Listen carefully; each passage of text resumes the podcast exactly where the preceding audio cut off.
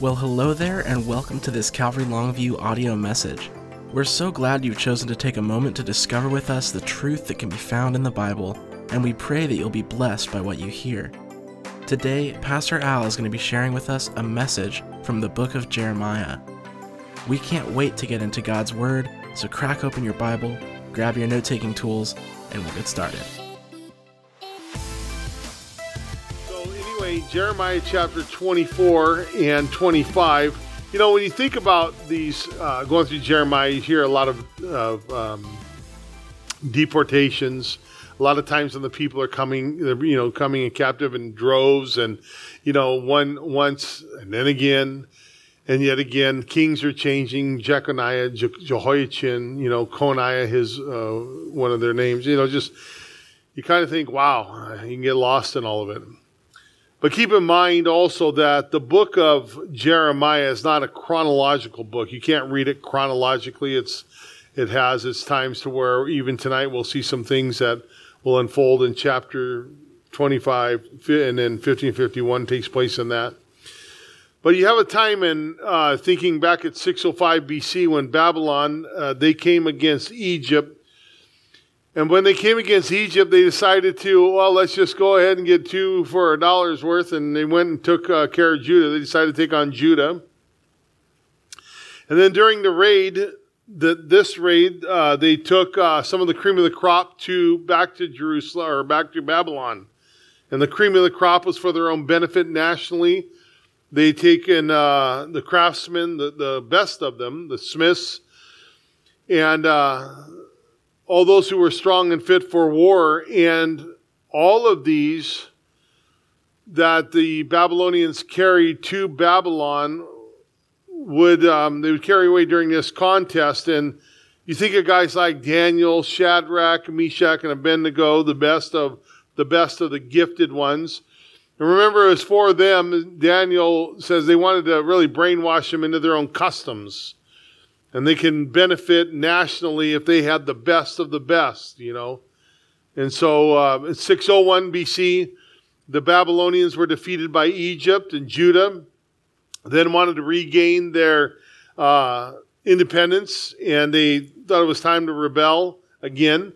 And then a few years later, in 597 BC, the Babylonians conquered Judah again. This time, they came uh, to Judah and they became a vassal state and they put in their puppet king uh, a couple years later in 589 or 589 BC. Uh, king Zedekiah, we've been seeing some of what he's gone on in his life. And so during this last invasion, the third one, I believe it is, the Babylonians and Nebuchadnezzar, they were coming with a vengeance. They were, they were coming with fury. They were coming with this might against Jerusalem and Judah.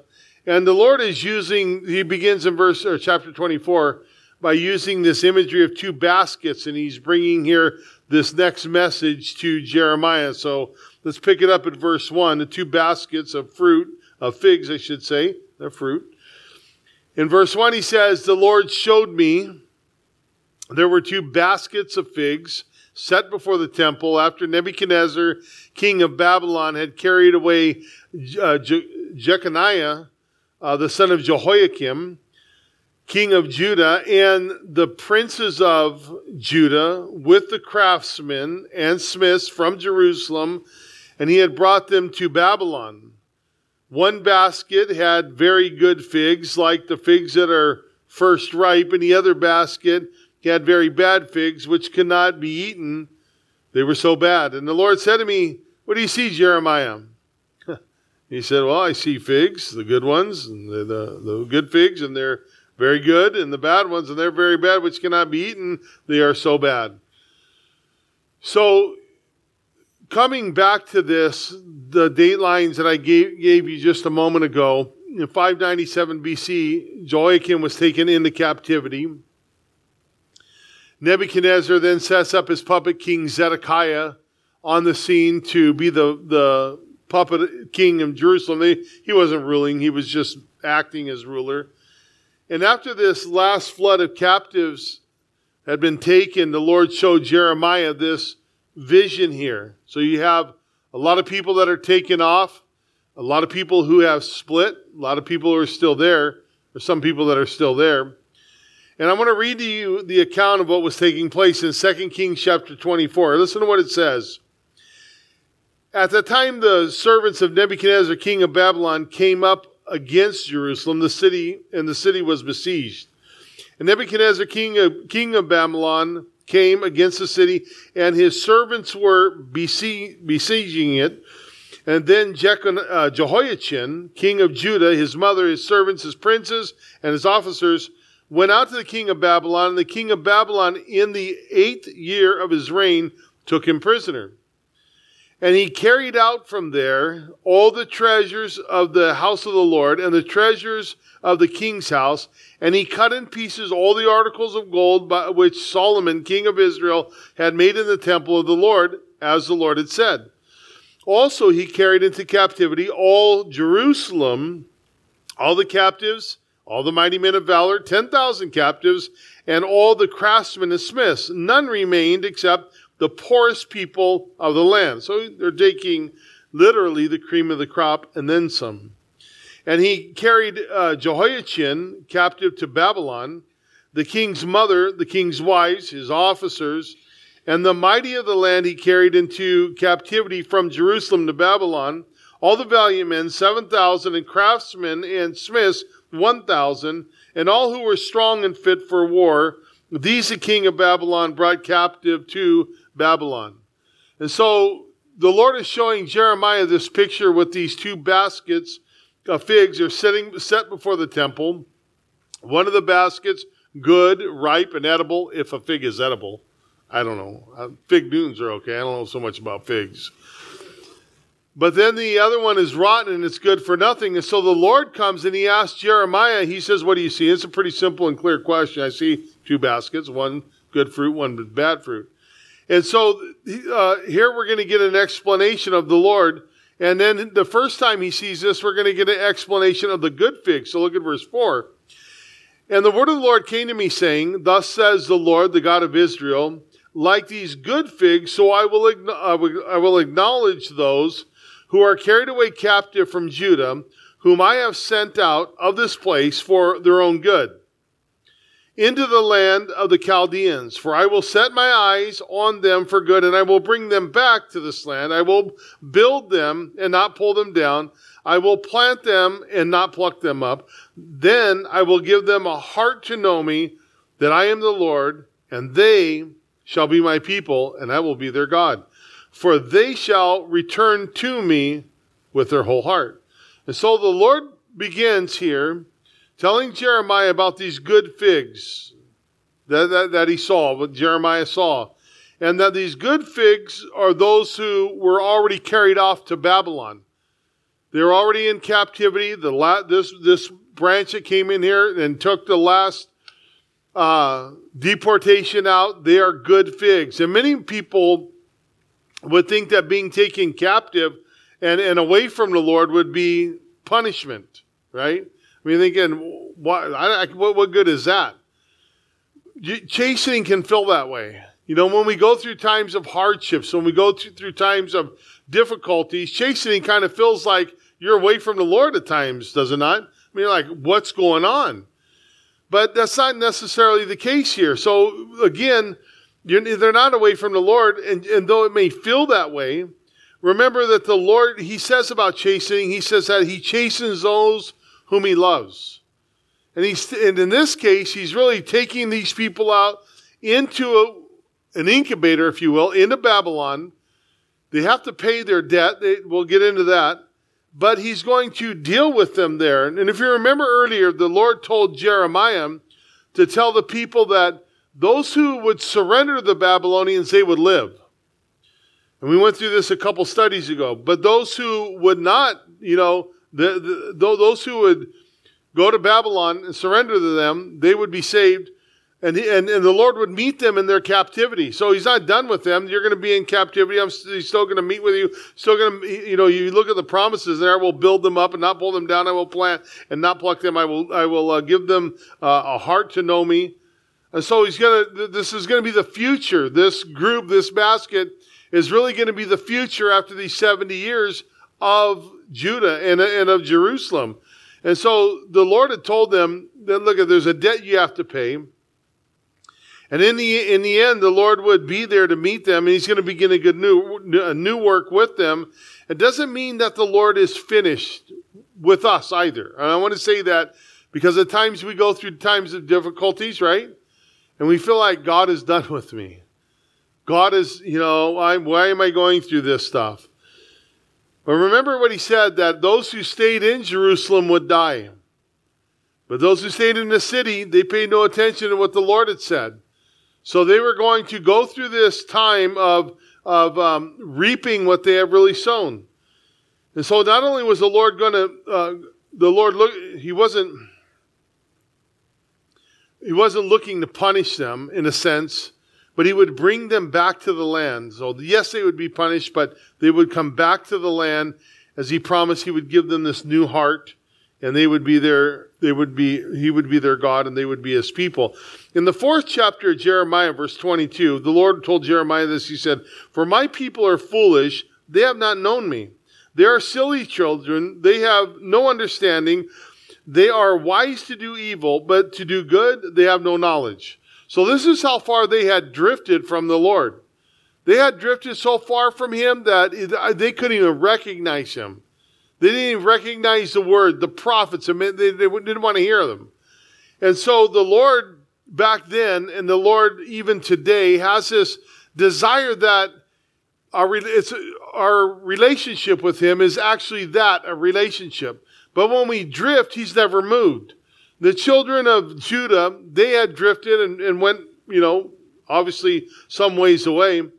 And, and the Lord had always desired this that it would be a relationship, that they would talk with him, walk with him, that they would understand that he's in charge, that he has the best interest for them. And just like he does for you and I, it's the same thing. But these people, they were bent on doing evil. And they're going to have to pay a price. They just, they didn't acknowledge the Lord. They actually turned from him in so many ways. And here is what the people who are in captivity, and I want to share this verse with you because it's meant a lot to me over the years. And I, am reminded of this verse. So you think of these people that are going into captivity, and the Lord's not done with them. He's gonna He's gonna have His way upon them, right, and with them. The Psalm psalmist says in Psalm 119, verse 67, he says, "Before I was afflicted, I went astray, but now I keep Your word." You think about the times when difficulties come upon us. Maybe we're moving out. Maybe we've moved away or we're doing something we shouldn't necessarily be doing. And the Lord gets our attention. And there's some affliction or some chastening or something that comes upon us. It's a good thing. There's nothing wrong with that. The goal of chastening is to bring us back to Him. And remember what happened in Jeremiah, or excuse me, Nehemiah chapter 8, and I think I've referenced this a couple of times. When Ezra began to uh, read the word to the people, they realized how far they were off. This is after they come back from being captive, and they cried out over being reminded how far they had gone, and, and they were crying that it was the Lord. Oh, the Lord, the Word of God was being just spoken to them again. And listen to what the Lord says about them being brought back from captivity in chapter 20, or excuse me, chapter 30. He says, you shall be my people, and I will be your God. This is always the heart of God. It was always the heart of God. He didn't want them to do what they did, but they did it. So these figs, these people, good figs, or the basket is going to have to go pay a price, but he's not done with them. And after being released, the people will return to the Lord with the right heart. And this group was in captivity, was going to be, again, their future of the nation.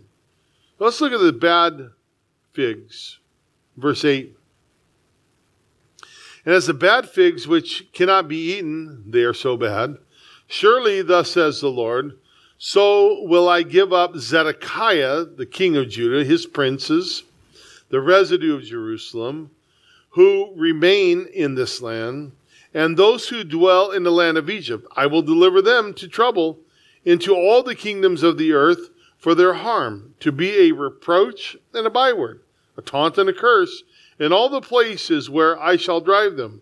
And I will Send the sword, the famine, and the pestilence among them, till they are consumed from the land that I gave to them and their fathers. So Zedekiah may have been a king, but remember he was put there by King Nebuchadnezzar.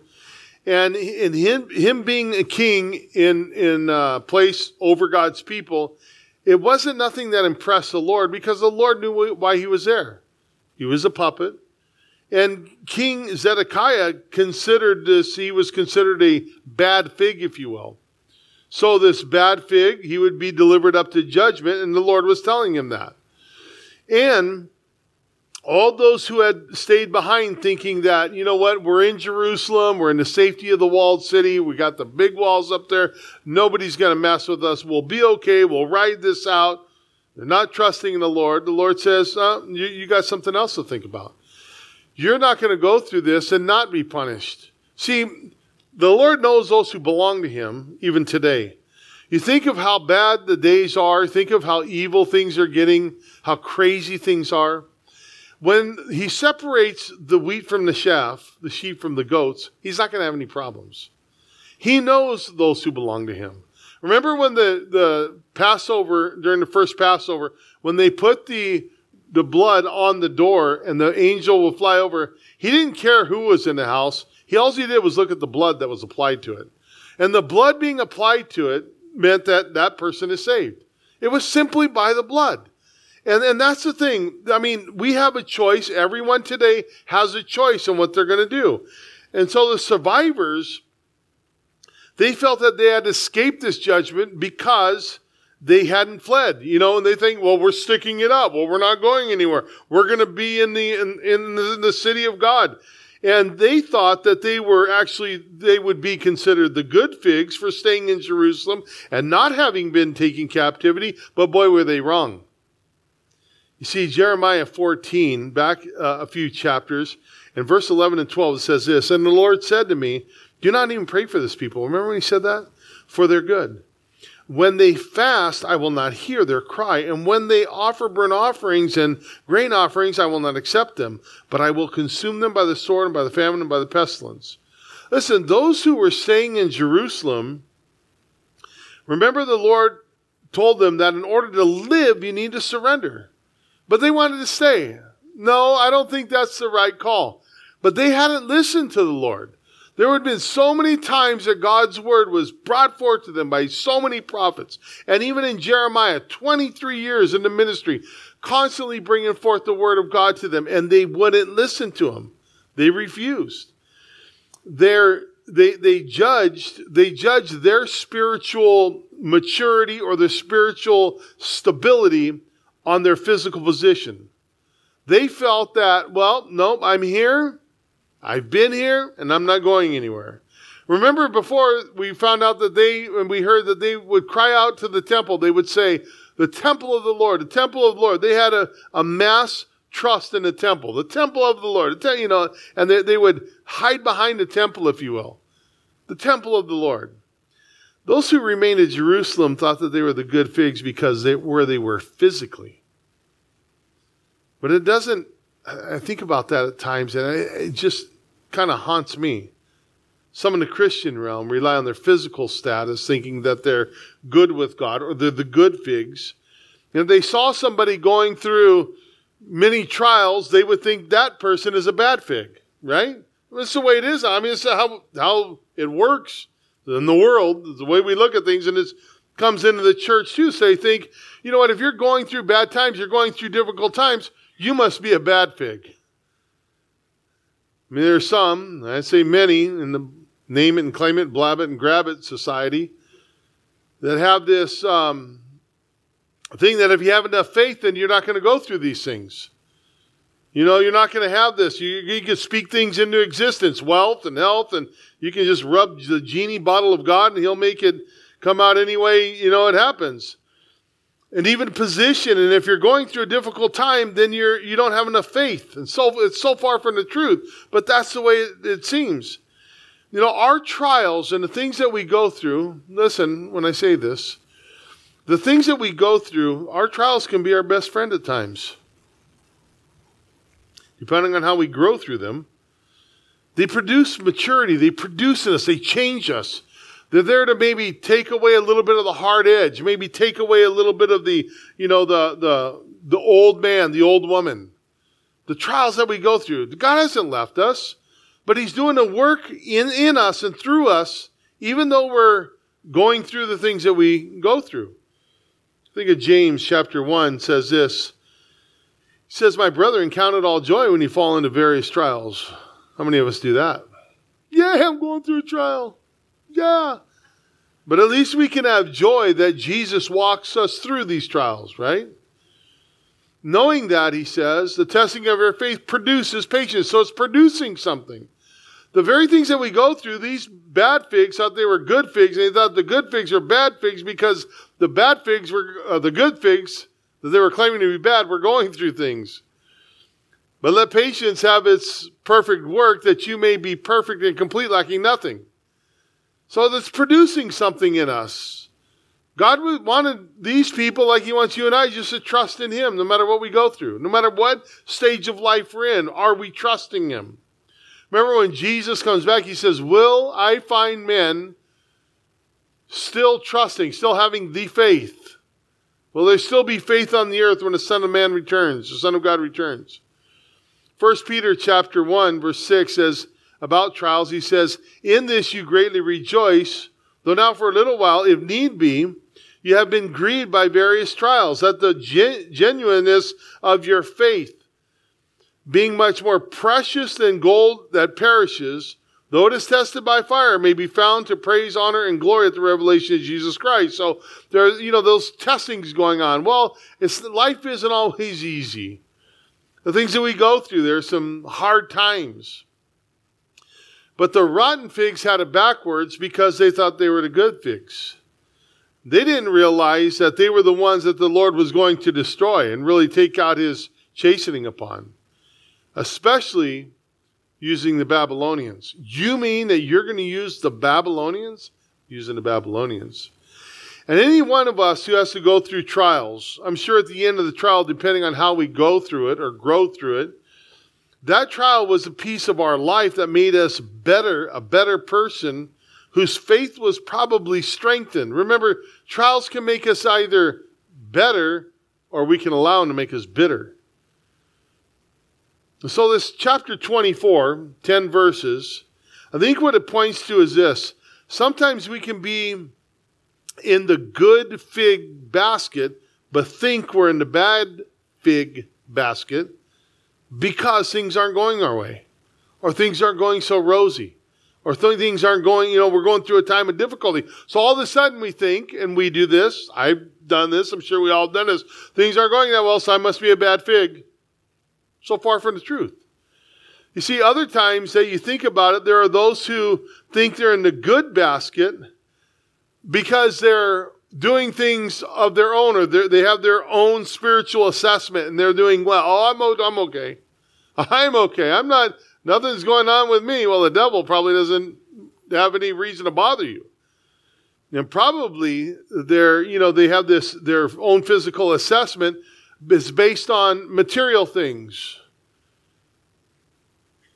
But in reality, these rotten figs that we're looking at, who think they're good figs because of the uh, because they, they judge their lives according to what they have instead of the Lord, uh, what the Lord is looking at or what the Lord is doing in their life. Got to be careful in that. Good figs go through chastening times as well. Bad figs, well, they're going to have an answer. They're going to be they're going to have to deal with the Lord. But don't place yourself in a bad fig basket just because you're going through a hard time. God is doing something and ask God, what is it? What is it that you're doing? Well, I'm going into captivity. We'll get to the 29th uh, chapter and we'll see that, hey, I have great plans for you. Right? That's what he says. And so I've got plans for you. Well, we're in captivity. Don't worry, I got this. God is bigger than our problems. And we guys have to trust him. And then because of this rotten fruit basket had not been right with the Lord, they hadn't been listening, judgment was coming.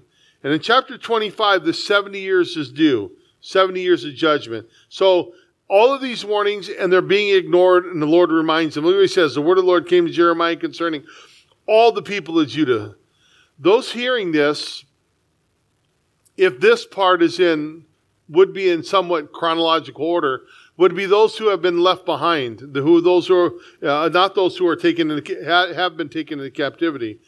He says, all the people of Judah in the fourth year of Jehoiakim, the son of Josiah, king of Judah, which was the first year of Nebuchadnezzar, king of Babylon, which Jeremiah the prophet spoke to all the people of Judah and to all the inhabitants of Jerusalem, saying, From the thirteenth year of Josiah, the son of Amon, uh, king of Judah, even to this day, this is the 23rd year in which the Lord, the word of the Lord has came to me, and I have spoken to you, rising early and speaking, but you have not listened. So isn't that amazing? I think I, not really amazing, it's kind of crazy. Because Jeremiah had been speaking what God had given him to share to these people for 23 years. 23 years. And there had been other prophets during this time, but they weren't listening. You know, it reminds me of the days when the last days when uh, the Lord tells us that people just want to have itchy ears. They want to hear what they want to hear. I just want you to tell me how good I am, not how, how much I need Christ. But Jeremiah had been speaking this 23 years and they're not listening. And they're still probably sitting there going, I don't know what you're talking about. And, you know, I wouldn't think of anyone here would go a year, a month, a week. I'm not, I wouldn't put that on anybody saying that, you know, we neglect hearing what the Lord is speaking to us about. But doesn't this give a strong message? And, and the message is this really that every one of us has the ability to come to church and not listen. Every one of us. I mean, we get in the Word, even in the morning, where are we at? Disneyland. You know, the mind takes off, the enemy, whatever. But but we we can have this propensity, if that's the right word, we can have this ability within us to come and not listen and therefore not be changed and wonder what's going on. Oh, that preacher, man, he's just not the guy for me. Open up your ears. And this has brought me back to think of some of the things in my own life the Lord has spoken to my heart. I, I began to comb through the, uh, today, looking at this, comb through my own life and saying, what is it that maybe the Lord has spoken to me? Lord, what have I not followed through with? You know, because sometimes we can do this, right? We can hear something of the Lord and we'll try and fix it a little bit or we'll try and get a better grip on it. And the Lord says, I want you to do away with that, right? And we try and well, we'll fix it up, it, put it away for a little bit but we won't follow through to, in totality the you know what he wants to have done. Put it away or get rid of it or whatever the case may be. You see, we can if we're not careful, we can to neglect to listen to him or neglect to follow through with what he's been telling us. Sometimes if we're not careful, we justify things thinking, yeah, well, I got this under control now. I only take extra money to the casino. But the Lord doesn't want us to think that we have it in control. That's not the thing. He may have said, get rid of it, and that's what he meant. He doesn't mix words. You know, this is taking up too much time. That's not valuable to you. I want you just to be rid of it. Remember, it's surrendering. If you're born again, and I remember this, that our lives have been bought with a price. They're no longer ours. We have to come to Christ. But when I came to him, I thought, I've tried everything else. I looked at Christ. He has the answers. And he'll take me, clean me up, empower me, use me. I'm all for it. Let's go. Your life's been bought with a price. So you think about that. Sometimes he just says, get rid of it. Lord, give us ears to hear what the desires of your heart are that we might follow through with you. I don't want to go, I don't like going, I hear the Lord and I want to write it down. Um, I want to write it down, circle it, highlight it, put a line under it, not through it, but under it. And I, and I just want to follow through. And many of the people here, they're, They're released from captivity and then they follow Nehemiah. We go back to Ezra reading that word and they see how, how much it was. We don't have to go through that captivity. We don't have to go through those times. Sometimes, you know, uh, we go through hard times, difficult times because, you know, it's just what it is. Uh, the Lord is growing us through something. And sometimes we bring it upon ourselves. The difficult times because we don't listen. And God has clearly said something, and we try and, well, let me pretty up, put a little on it. You know, I'll make it look, ah, it's all right. It's, it's okay. It's good. It's good. It's good. And you know what? When, when they heard the word, listen, when they heard the word in, in uh, Ezra bringing forth in Nehemiah 8, they began to weep. They began to weep and repent, tears of repentance flowing from them. Because they had known this is how far we had to pay a price. Now, we hear the word today, right now, we're like, I don't want to pay a price. Let's call my heart, Lord. What do you, what you telling me? What do you tell me? What are you telling me to get rid of? I want to do it. I want to do. You know, look at verse 4. And the Lord has sent to you all his servants, the prophets, rising early and sending them, but you have not listened nor inclined your ear to hear. It wasn't a one time message, it was like over and over and over again. It wasn't a one and done. They just neglected to listen. You see, the Lord was sending se- several messengers to them. They weren't listening to any of them.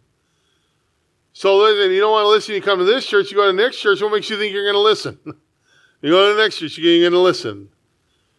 Listen, by the way, the problem wasn't with the messenger, the problem was with the message. You silence the messenger, get rid of the messenger, hopefully kill the message. You kill me, somebody else is coming up on this pulpit next Sunday. I mean, I'm, I'm not saying you'll kill me, but you know what I mean. You can't kill the message. You can't kill them. The message is God. If you belong to God, He wants your heart to be right. He wants my heart to be right. You know? And so this is the message. Listen, they said, all these messengers, all these prophets, verse 5, all these messengers and prophets said, repent now. don't wait, don't think about it. Don't wait till you go home. Don't, you know, I, I, I mean, I'm going to I'm gonna talk to the Lord about this. What? He talked to you. He's been talking to them. You know, so you don't wait about it. Now means now, right?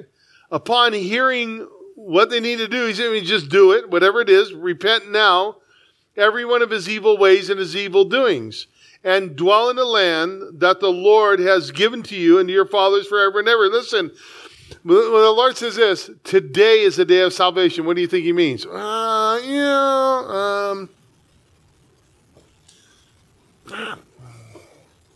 why does he say today? You don't know if you have tomorrow. You know what I mean? You don't know if you have tomorrow. I, I remember the woman of Tekoa comes, Joab sets her up, comes to King David, and he, she used the analogy. I'll kind of butcher a little bit, but I, am just bringing this out of memory. Takes the water, pours it on the ground, says, Well, why don't you uh, pick it back up, David? You know, and, and David kind of just says, well, How can I do that? I mean, it's in the ground, it's wasted, it's done. And it was in reference to David and his wife, the, or his relationship with his sons.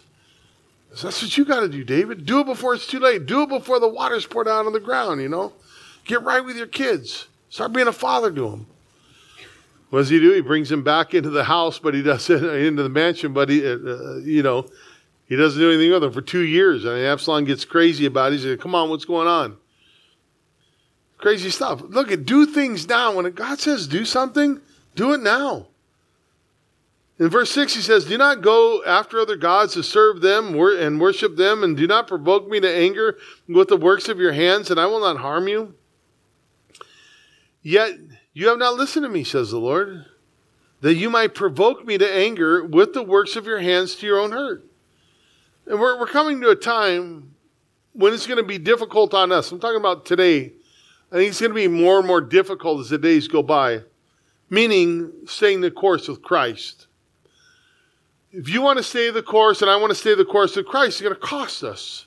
Well, you know that now, just you because it affects friends and it affects who you hang out with, where you go, and what you do. But many in Judah had long, long fallen away from following the Lord, and it became something that all of a sudden the majority of the people are doing. Kind of like we're going to see in, in the years coming up, in my opinion. But the majority of the people began to move away. So everybody, well, everybody's doing it. Look, I'm going to be a one percenter. that says, I'm not doing it. 99 can go that way, but I'm still going to go this way. But if we're not doing that now, they'll think, well, yeah, if it ever gets that bad, I'm going to stand up for Christ. If you're not standing up for Christ now, it's going to be hard to stand up for him later. See, we got to be men and women that are going to stand up every day, all day, good times and bad times, and just stand there and be a light in this dark world. Be the salt to this flavorless world that we live in. And let me say this. Think with me a minute because when we come into this type of place, the world that we're living in, and the majority, like we saw, I was referring to Judah, they moved away. Everybody went with them. a lot of the churches in the past, well, I've been a Christian just 30 years. I've seen a wide change in the church. That I never thought I would see in 30 years. So if the Lord were to tarry another 30 years, and if it's going the direction it's going right now, and things are changing so rapidly, what if the, and listen, they're moving away from the truth, right? How long are we going to stay the course? How long are you going to stay the course? Because it's going to be important. We're going to have to stand up and we're going to have to say, you know what? I need to do this. I, I'm going to do this. And remember, Daniel in Daniel chapter 1 said that he had purpose in his heart not to sin, not to take on the king's delicacies. That purpose in my heart. If it's not purpose in here, man, the temptation is out there and we're like waffling. Where am I going to go? What am I going to do? I remember when I first got saved and I had, I, t- I told the story before, so forgive me, but I, I, I went to get my Land Cruiser from a buddy down in San Diego and wanted to bring it home. Uh, I let him. I lent it to him, and I just gotten saved. Went over and got my keys from him, and um, said, "Hey, I, on my Land Cruiser, I gotta get my truck. Gotta, I'm gonna go home." And he says, "I want you to stick around, man. Look at the fridge. Look it up here. I got all this. Come on, man. We're gonna do it like old times." And it was purpose in my heart. I'm not going there. I said, "I just need my keys, bro." So he threw me my keys. He said, "You sure you know what? Come on, I got some people coming over, man. We're gonna do this right." Oh, I am born again. That old man is gone. He's dead, right? I'm not doing that. But see, 1 Timothy chapter 4, verse 1 says, Now the Spirit expressly says in the latter times, some will depart from the faith. The faith. There's only one real faith, the faith of Jesus Christ and Him crucified. And many that are turning from that. Many that are turning from that. We're going to have to be that, the minority, if you will, that is just going to say, I'm not going anywhere. I'm going to stay here. 23 years here Jeremiah is faithfully being bringing the word, faithfully being, you know, bringing the word out to the people. Unfortunately, the people didn't listen to God. They weren't listening to him. And they continued in their idolatry that only brought harm among themselves. I mean, what are we going to do? Look at verse 8. He's going to describe the judgment that's coming upon them. He says, Therefore, the, uh, thus says the Lord of hosts, because you have not heard my words. They weren't even listening because you have not heard my words. Behold, I will send and take all the families of the, uh, of the north, says the Lord, and Nebuchadnezzar, the king of Babylon, my servants. And this is sad because if you, if you see that right there at the end of um, verse 9, or not the end, the middle of it, where it says, my servant, this is sad because he's now calling Nebuchadnezzar his servant. Israel, Judah, they were supposed to be the servants of God. But God can use anyone he wants, including Nebuchadnezzar, to get his work done. It doesn't matter. We're not going to do the will of God. God will just put something in action.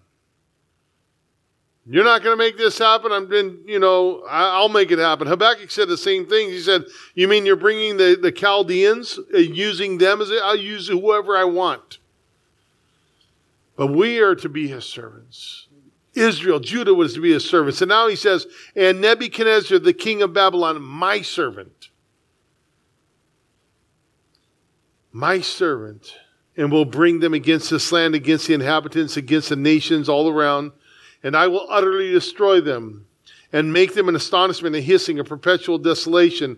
Moreover, I will take from them the voice of, of myrrh, mirth and the voice of gladness, the voice of the bridegroom and the voice of the bride, the sound of millstones and, and uh, the light of the lamp. And this whole land shall be a desolation and, and an astonishment, and these nations shall serve the king of Babylon 70 years. Gosh. When God says something, he means it. Amen? I mean, it's just the way it is. We'll talk about this Sunday a little bit, going through 1 Timothy chapter 2, closing it off. We don't adapt God's word to the culture and say, well, you know what? I guess, you know, they were born that way. Yeah, yeah God was wrong. They were right. Yeah. So we do. You see, we come and we recognize God's word as having the supreme authority. And somehow, some way, with any tendencies we have, I had a, I had a strong desire in my life when I was growing up, strong desire to just get wasted. It's the way it was. It's the way it was. But you come to faith in Christ, you know, that's the way it was. You know what? We don't, we, we look at the world that we live in and we look at what we're doing and how things are going, I'll tell you, it's a mess. And, and you, we, we put ourselves into captivity, and all of a sudden, you know, it's like bondage and, and, and uh, addictions. But it was a choice that people are making. It's a choice that I was making. It's a choice that we see on the world to make. It's not, you know, I mean, can you get this? I mean, seriously, and I know I've said this before, but understand it just trips me out because people say, well, you know, alcohol is, is a disease. I was alcoholic too, so I can say this. Alcohol is a disease, but yet they open up disease centers, alcohol stores, brand new. Why? I mean, if it's a, if it's a disease, why are I mean, you, you going to open up a coronavirus center next? I mean, so let's be serious, right? If the alcoholism is a disease, it's not a disease, it's a choice. I was raised with mother and fathers who were alcoholics. I thought that was the way to go. I thought I, I thought that I just inherited it. Thanks, Dad. Let me have another one. When I found out that I'm a man that has to make the directions in my own life, you or men and women that have to make the directions in your life, the choice in your life, right? Ezekiel 18 points that out very clearly. That we're all responsible for the choices that we make. And once again, once again, here, those who were still in Jerusalem may have thought that they were going to make it because they had, well, you know what? They hadn't been taken away into captivity. We're okay with this stuff. But boy, were they wrong. Listen, just because somebody's getting away with it doesn't mean they're getting away with it forever. And you think, why this 70 years? Let me touch on this just for a minute. From 605 BC to 536 BC. See, the number 70 years comes to 490 of the 490 years that the people disobey God's word by not letting the land every seventh year set and rest. So they're going to pay a price. God, God had decreed, He said, every seventh year that, you know, the land is to lie fallow and, and, and you know what? Just let it chill. No sowing, no pruning in the fields. Uh, you know what? Don't do it. And if you fail to comply, then uh, God would remove them from the land to enforce this Sabbath rest. It was going to be a 70 year period. Look, you're going to pay up. And the problem is that the people never let the land rest. They saw the Sabbath year as more greed. Look, I get another. They would get a bumper crop in a sixth year because God said, I'll take care of you for the seventh year. It's his economy, right? But the people said, well, if we got that good in the sixth year, let's get the seventh year, and we'll just keep rolling with dough in our pockets. It was greed. And so they would be going into captivity that would last seven years. The question, let me ask you this. Let's do the math here. Everyone here, some of you guys are retired. If God said that you could work for six years and have a seventh year off, would you sign up for that one? I'm like, down, man. I could probably live a lot longer. It'd be cool. Six years, live as I'm down with that. But they never let the sand rest, the land rest. Let me remind you what Second Chronicles says, speaking of the passage on the captivity of the people. He says, chapter 36, and those who escaped from the sword he carried away to Babylon. And when they became servants to him and his sons until the rule of the kingdom of Persia to fulfill the word of the Lord by the month, uh, by the mouth of Jeremiah until uh, the land had enjoyed her Sabbath, as long as she lay desolate, she kept Sabbath to fulfill 70 years. God is saying, you know what? That's my land. I created it. I'll take care of it the way you didn't take care of it. And look at verse 12. It says, And it came to pass when the 70 years are accomplished that I will punish the king of Babylon. So he's not going to get away with it. He wasn't a good king and God was using him because he was good. He was a puppet to God as, as Zedekiah was a puppet to him. I will punish the king of Babylon, the nation, and the king of uh, the land of the Chaldeans for their iniquity, says the Lord. And I will make a perpetual desolation. So after 70 years, the Lord's going to punish them. Verse 13, and, and so I will bring on that land all my words which I have pronounced against it, and all that is written in the book which Jeremiah has prophesied concerning all the nations. For many nations and great kings shall be served by them also, and I will repay them according to their deeds and according to the works of their own hands. These prophecies spoken by the Lord seem to be fulfilled. This is what I was talking about earlier. In chapters 50 and 51, it seems that part of chapters 50 and 51 are written about the same time chapter 25 was written. God would repay Babylon according to their deeds. And look at verse 15 because he talks about this wrath that is promised you. For thus says the Lord God of Israel to me, This is a wine cup of fury from my hand. It's a pretty gnarly term, used several times in the Old Testament.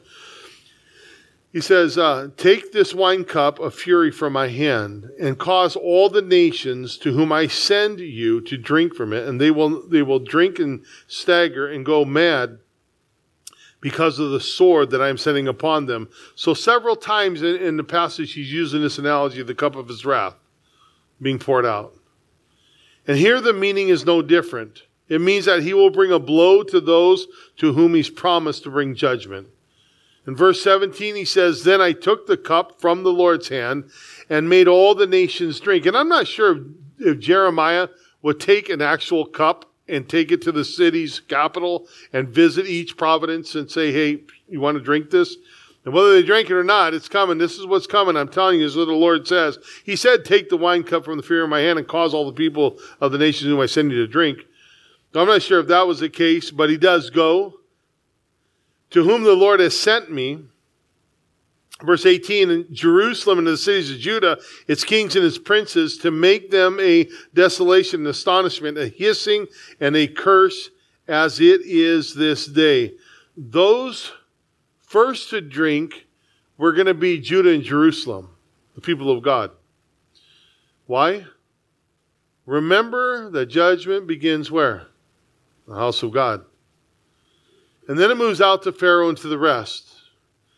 Pharaoh, verse 19, and all of these princes, kings, mixed multitude, all the uh, kings of Uz, continues to go east, the Philistines, Ashkelon, Gaza, Ekron, Ashdod, Edom, Moab, and all of those Ammon, Dedan, Tema, Buz, all the farthest corners, and all the kings of Arabia, and all the mixed multitudes, those who dwelled in the desert, uh, Zimri, Elam, Medes in verse 25, all the kings of the north, uh, far and near, one with another, all the kings of the world which are on the face of the earth, also the kings of uh, the king of Shishak shall drink after them. All these nations, God saying, you know, bringing judgment to the hand of Babylon, and after them, God would take and make the king of Shishak drink. Who's Shishak? Well, that's not like a she shed, but it's a Sheshach. Sheshach is this kind of this cryptic name, if you will. I don't know why Jeremiah is using it here, but it's kind of a cryptic name for Babylon, possibly for Babylon. So at the end, God is going to take care of Babylon. Verse 27 Therefore you shall say to them, Thus says the Lord of hosts, the God of Israel, drink, be drunk, and don't forget, barf. Fall and rise no more, because of the sword which I will send among you, and it shall be, if they refuse to take uh, the cup from your hand to drink, so here he is, then ye shall say to them, Thus says the Lord of hosts, you shall certainly drink. You're going to drink it all right. You're going to drink what's in it. I'm going to pour it all over you. Verse 29 For behold, I begin to bring calamity on the city which is called by my name, and ye shall be utterly, uh, ye shall be utterly unpunished. You shall not be unpunished, for I will call for a sword, a sword on all the inhabitants of the earth, says the Lord of hosts. So every one of the nations is going to drink. Everyone is going to fall like a drunkard. Everyone is going to vomit, you know, that kind of thing. But please don't take it as drinking literally. Earlier we saw that it wasn't being drunk, they were going to fall by the sword. Those who refused uh, the judgment, God's going to take care of them. You can say, well, God's not going to take care of me. Or God's not going to do anything to me. I'm going to go six feet in the ground. Bible says every knee shall bow. People that don't know the Lord. Well, I've, I've, uh, I remember this guy I was working with when I first moved up here, about a year after I moved up here. I got to working with him, Ron Hartley. I share the Lord with him. He don't want nothing to do with it. He goes, Al, you don't understand. When I die, I'm going to go six feet in the ground. I'm going to be buried. That's it. I'll come up a tulip. And I said, oh, yeah, then a cow gets you, and then you become cow food. And you know the whole story. And so, so I said, "Oh, Ron, so you need Jesus. Let me tell you, you're not going to go six feet under. You're going to go to either heaven or to hell." You know, no, no, no, it's not going to happen. Well, he got this radical wreck on the St. John's Bridge over in Portland. Radical wreck. Almost died.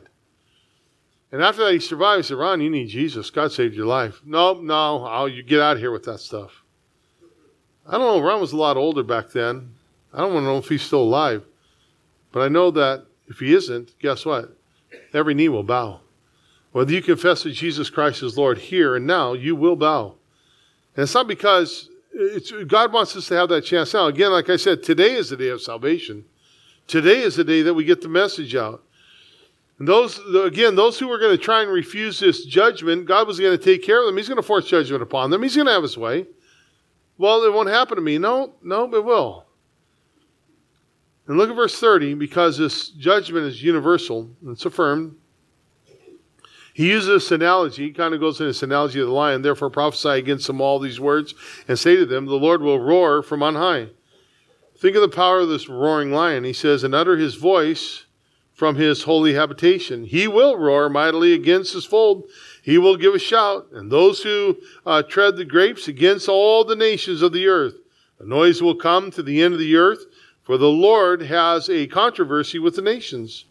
He will plead his case with all flesh. Imagine when you go and stand before the Lord. Okay, Lord, what do you got to say to me? I don't think it's going to be like that. You're going to fall down. He will give those who are wicked to the sword, says the Lord. And thus says the Lord of hosts, Behold, disaster shall go forth from nation to nation.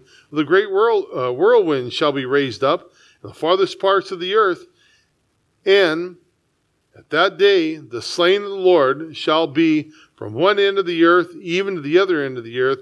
And they shall not be uh, lamented or gathered or buried. They shall become refuge on the ground. God is trying to do all he can to get their attention. They're just not listening.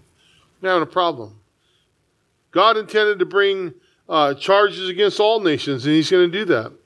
There's not going to be any re- rebellious people that are, are uh, going to escape the judgment that from nation to nation the Lord would make them drink of the cup of his wrath. He's going to, you know, I think at times we got to look through the lenses of Scripture to see this clearly.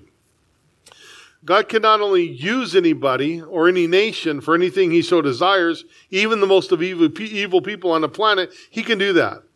But just because he uses them, it doesn't mean, number one, that they're being blessed. And number two, nor will they get away with the things that they, you know, that they're getting away with, their evil practice. They're not getting away with that. God is God can do these things. And I think of in the world that we live in today, we see some of the, you know, things that are going on and we look at them, we say, you know what, I don't know what I don't know what God is still in charge. And I look at it and say, Well, Lord, you've got you're gonna have your way. You're gonna have your say in all this. I'm just gonna trust you. And listen to the Lord's anger against the shepherds in verse 34. Wail, shepherds, and cry. Their time had come.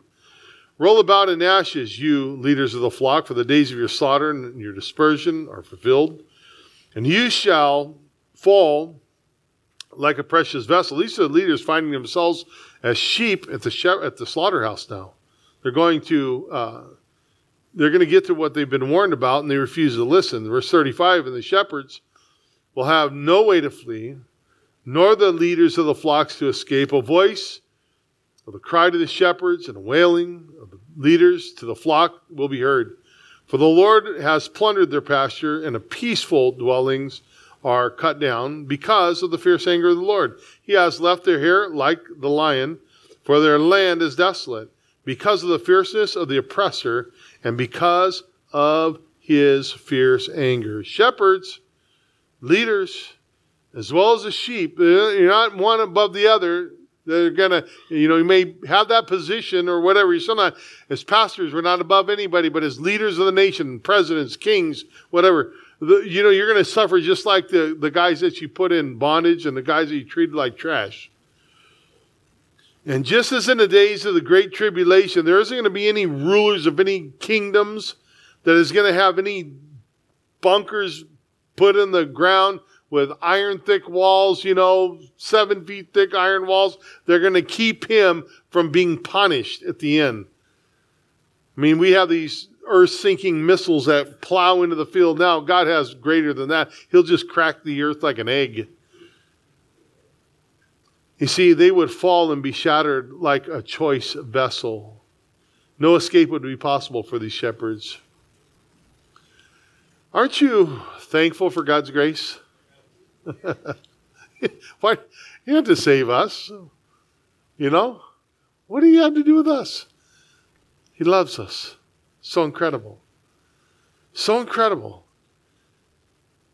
I want to just read you a couple passages. We wrap this up. Gabe, you can come up here. And yesterday I shared this at our staff meeting in Psalm 107. Several places through the psalm it says this Oh, give thanks to the Lord, for he is good, for his mercy endures forever. And Psalm 1, in, in the passage, kind of what it refers to is the first time it's found in, in verse 8, it says, Oh, that men would give thanks to the Lord for his goodness. Oh, that men would give thanks to the Lord for his goodness and for his wonderful works to the children of men. For he satisfied their longing soul and fills the hungry soul with goodness. A little later, he says again, Oh, that men would give thanks to the Lord for his goodness and for his wonderful works to the children of men. Let them exalt him also in the assembly of the people and praise him in the company of the elders. I, you know, we have so much to be thankful for. So much to the Lord. He's just done so much for us. He's died for us, given us life. And, then we come to him and, in a day like we're living in today, and I think, I, you know, Lord, when you speak, I want to hear and I want to move. And I don't want to be this guy, this gal, pondering what I need to look at and say, well, maybe I can get a little better. Maybe I can get, to, I need to get this under control. I only drink on the weekend. I only gamble with the extra money. I only look, well, I won't look. You know what I mean? God says, give it up, give it up. He has so much more for us than we have in this world, than we ever get in this world. He satisfies us. Well, may that just be, I believe, what the Lord is speaking to our hearts about. It's just that very thing to say, oh, whatever you're going after, it's really not worth it. But I have everything you'd ever want and you'd ever need. So, Father, we ask you, Lord, to just speak clearly to each of our hearts.